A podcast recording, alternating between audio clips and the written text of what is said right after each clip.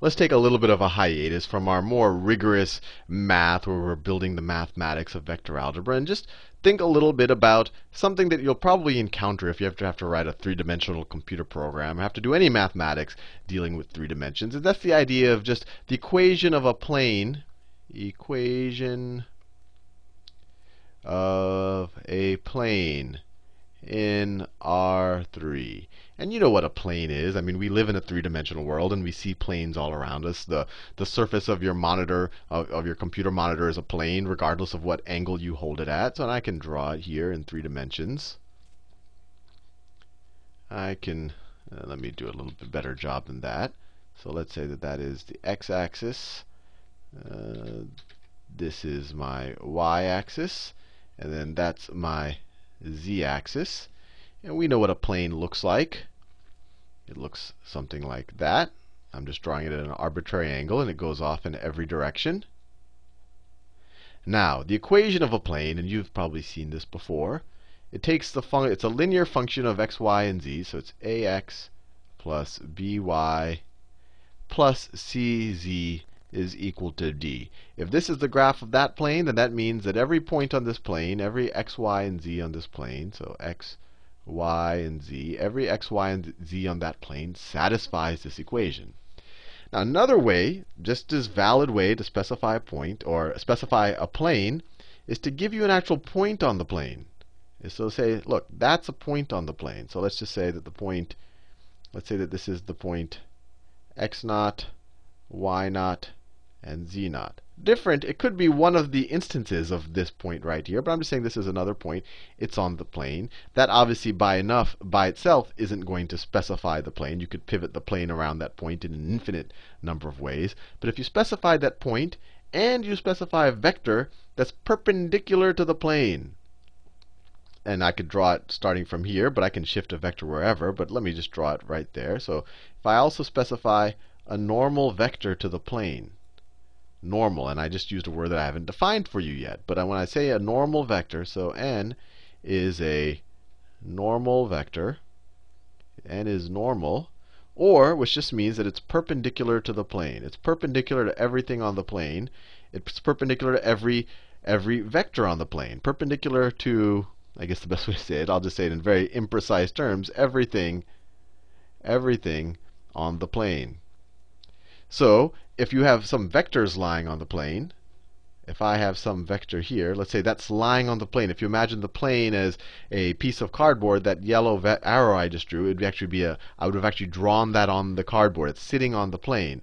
If this yellow vector, let me call it vector A, then if this is just some arbitrary vector sitting on the plane, and this is a, the normal vector to the plane, we know from our dot from our definition of a of vector angles that this is perpendicular to this if and only if n dot a, only if the dot product of these two things are equal to 0. And that's true for any vector that we pick that actually lies on the plane. So let's see if we can use the this definition of a of a plane. If we can use the I'll call it the you know the normal or I'll call it let me call it the n plus let me do it this way. I don't want to do the the n plus some, you know, x naught y naught z naught definition. And if I can go from that to just the standard the standard linear equation definition, ax plus by plus cz is equal to 0. Let's see if there's some way where, based on what we already know and using this information, that we can do that. So the way to think about it, this point, this little blue point that lies on the plane, I can specify it by a position vector. So I, let me set some position vector x naught to be equal to. So I'm going to define x naught to be equal to the scalar x naught, y naught, z naught. Now I want to be very clear. This specifies the coordinate that lies on the plane this vector does not lie entirely on the plane. It starts the way I drew it right here. It's starting at the origin. It's a position vector. And the way I drew it, it's behind the plane. And it's the tip of its arrow sits on the plane. But this vector itself, it's not necessarily drawn on the plane. It, this plane might not even go through the origin, while this vector does touch on the origin. It just specifies some point on the plane. Similarly, let me define another vector. I said that this was some other arbitrary point on the plane, x, y, z. And so, you know, this could be, this is true for any point on the plane. Let me define another vector, x, and I'm going to define that as x, y, and z. So once again, like x naught, the vector x, let me draw it right there. This vector x does not lie on the plane.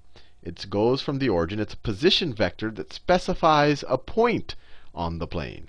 So it goes from the origin and it goes out, and it you can almost view them as you know the, if the plane was like a coffee table, that this would kind of be this these vectors. Let me see if I can draw it. If this was the the flat surface of the plane, that the vector x naught is going from the origin to specify some point on the plane, and then the vector x is also going from the origin to specify. Let me do it in a different color. The vector x is also going from the origin to specify some other point on the plane right there. I just took the plane and made it flat so you see it right along its side. If we're sitting, you know, if you can imagine sitting right at the, the surface of the plane, and then you can see that these guys clearly do not lie in the plane. But using these guys, I can construct a vector that does lie on the plane. What if I have, what, what does the vector x minus x naught look like? x minus x naught. Well, I just drew a little triangle here. x minus x naught, I'll do it in I'll do it in this green color. It'll look exactly like this. x minus x naught will be this green line right here. Right? This is x minus x naught. Or you could view x naught plus this vector plus x minus x naught is going to be equal to x. If I were to draw it on this graph, it's going to look like this. It's going to be like this. Uh, let me draw it better than that. It's going to go from that point, from x naught, the point specified by x naught, to the point specified by x. And it's going to lie along the plane. So this right here is x minus x naught. I know this drawing is getting very dirty, but you can see that this is definitely lying on the plane. So this vector right here must be perpendicular. It must be perpendicular to n. Perpendicular to our normal vector.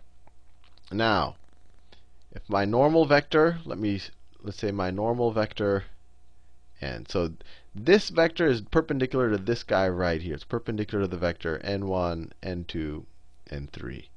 Now, using this information, how can we get to this type of an expression, just this linear equation of x, y, and z? Well, we know that we know that n let me switch to a neutral color. We know that n, actually I didn't want to do this caret here. n is not a unit vector. But let's say n, so the, it's going perpendicular to this. So the dot product of it, we saw that right there. We saw it in the previous video. The dot product of n with this vector right here. Actually, let me draw it. You know, I already drew the plane sideways, so I can actually draw my n vector. My n vector is going to look something like this. It's going to be popping straight out of the plane. And I could shift it over, but it's always going to be in that same direction. But it's going to be perpendicular to this vector right here. So n is perpendicular to x minus x naught. Perpendicular x minus x naught, which means that their dot product is equal to 0. Well, what does x minus x naught look like? So this is going to look like this expression. If I write out the vectors themselves, it's the vector n1, n2, n3 being dotted with, well, if I take x minus x naught, that's just x, the scalar x minus the scalar x naught, the first term subtracted, and then the scalar y minus the scalar y naught, and then the scalar z minus the scalar z naught. And we know that this whole thing has to be equal to 0 because they're perpendicular. And then if we take the dot product here, we take the dot product, we get n1 times x minus x naught plus n2 times y minus y naught plus n3 times z minus z naught is equal to 0. And you might not completely recognize it, but this is, you'll have to do a little algebra to clean it up, but this is the form ax plus by plus cz is equal to d. And actually, I think I made a mistake here. This should be not 0. This is equal to this is equal to d. This is the general form for a plane in R3. For, you know, a plane is just a linear surface in R3. I shouldn't have written a 0 there. So this does take this form. And if you don't believe me, we can do it with an actual example. So let's say we have, I gave you my normal, I specify a plane, but I give you a normal vector. And I tell you that normal vector is the point 1, 3, minus 2. And I say that it intersects the point, or a point that lies on the plane. The, the, the normal vector and the point don't necessarily have to intersect. But let's say for a point that lies on the plane, I have the point 1, 2, and 3. And I say, give me the equation for this plane. Well, I would say, well, if I take any other point on that plane, so if I take any other point on that plane, x, y, z, and it's specified by this vector, the vector that's defined by the difference between these two is going to lie on the plane, right? The, this point and this point lie on the plane. So the, the, the difference between these two vectors, the whole vector will lie on the plane. So the vector, so let me take the difference. So x minus x naught is equal to is equal to x minus 1 y minus 2, and then z minus 3. I'm saying this will lie on the plane. So this is this is on the plane. And it's going to be perpendicular to our normal vector. It's perpendicular to our normal vector. So if I dot my normal vector, 1, 3, minus 2, with this thing right here, with x minus 1, y minus 2, z minus 3, I should get 0, because this has to be perpendicular to anything that lies on the plane. So what do we get? We get 1 times x minus 1 is x minus 1, plus 3 times y minus 2, just taking the dot product, minus 2 times z minus 3 is equal to 0. Let's see if we can do a little bit of math, a little bit of algebra here to clean this up a little bit. I get x minus 1 plus 3y minus 6 minus 2z plus 6 is equal to 0. And let's see, minus 6 and a plus 6 cancel out. And then I can take this minus 1. I can add 1 to both sides. And I get x plus 3y minus 2z. Add that 1 to both sides is equal to 1. And there you have it just by using the simple fact that this is a point on the plane and this is a normal vector. I was able to use the idea that this has to be normal or it's dot product with any point, with any vector that lies on the plane. I was able to get this right here. I didn't have to go through this whole business right here. You could have just used this formula right here. You could have just said, n1 is 1 times x minus x1, I guess, or x naught, I could call it. So x minus this 1 plus n2, 3 times y minus 2 plus minus 2 times z minus 3 is equal to 0. And then if you just did a little bit of math, a little bit of algebra, you would have gotten there. So hopefully you find this reasonably useful. This is actually quite useful if you ever have to uh, do anything that involves any type of three-dimensional uh, mathematics. And if you ever become a, a game programmer, this will be, uh, you know, could, there's, there's thousands of other applications. But this is kind of a useful byproduct of some of the formal mathematics that we've been doing.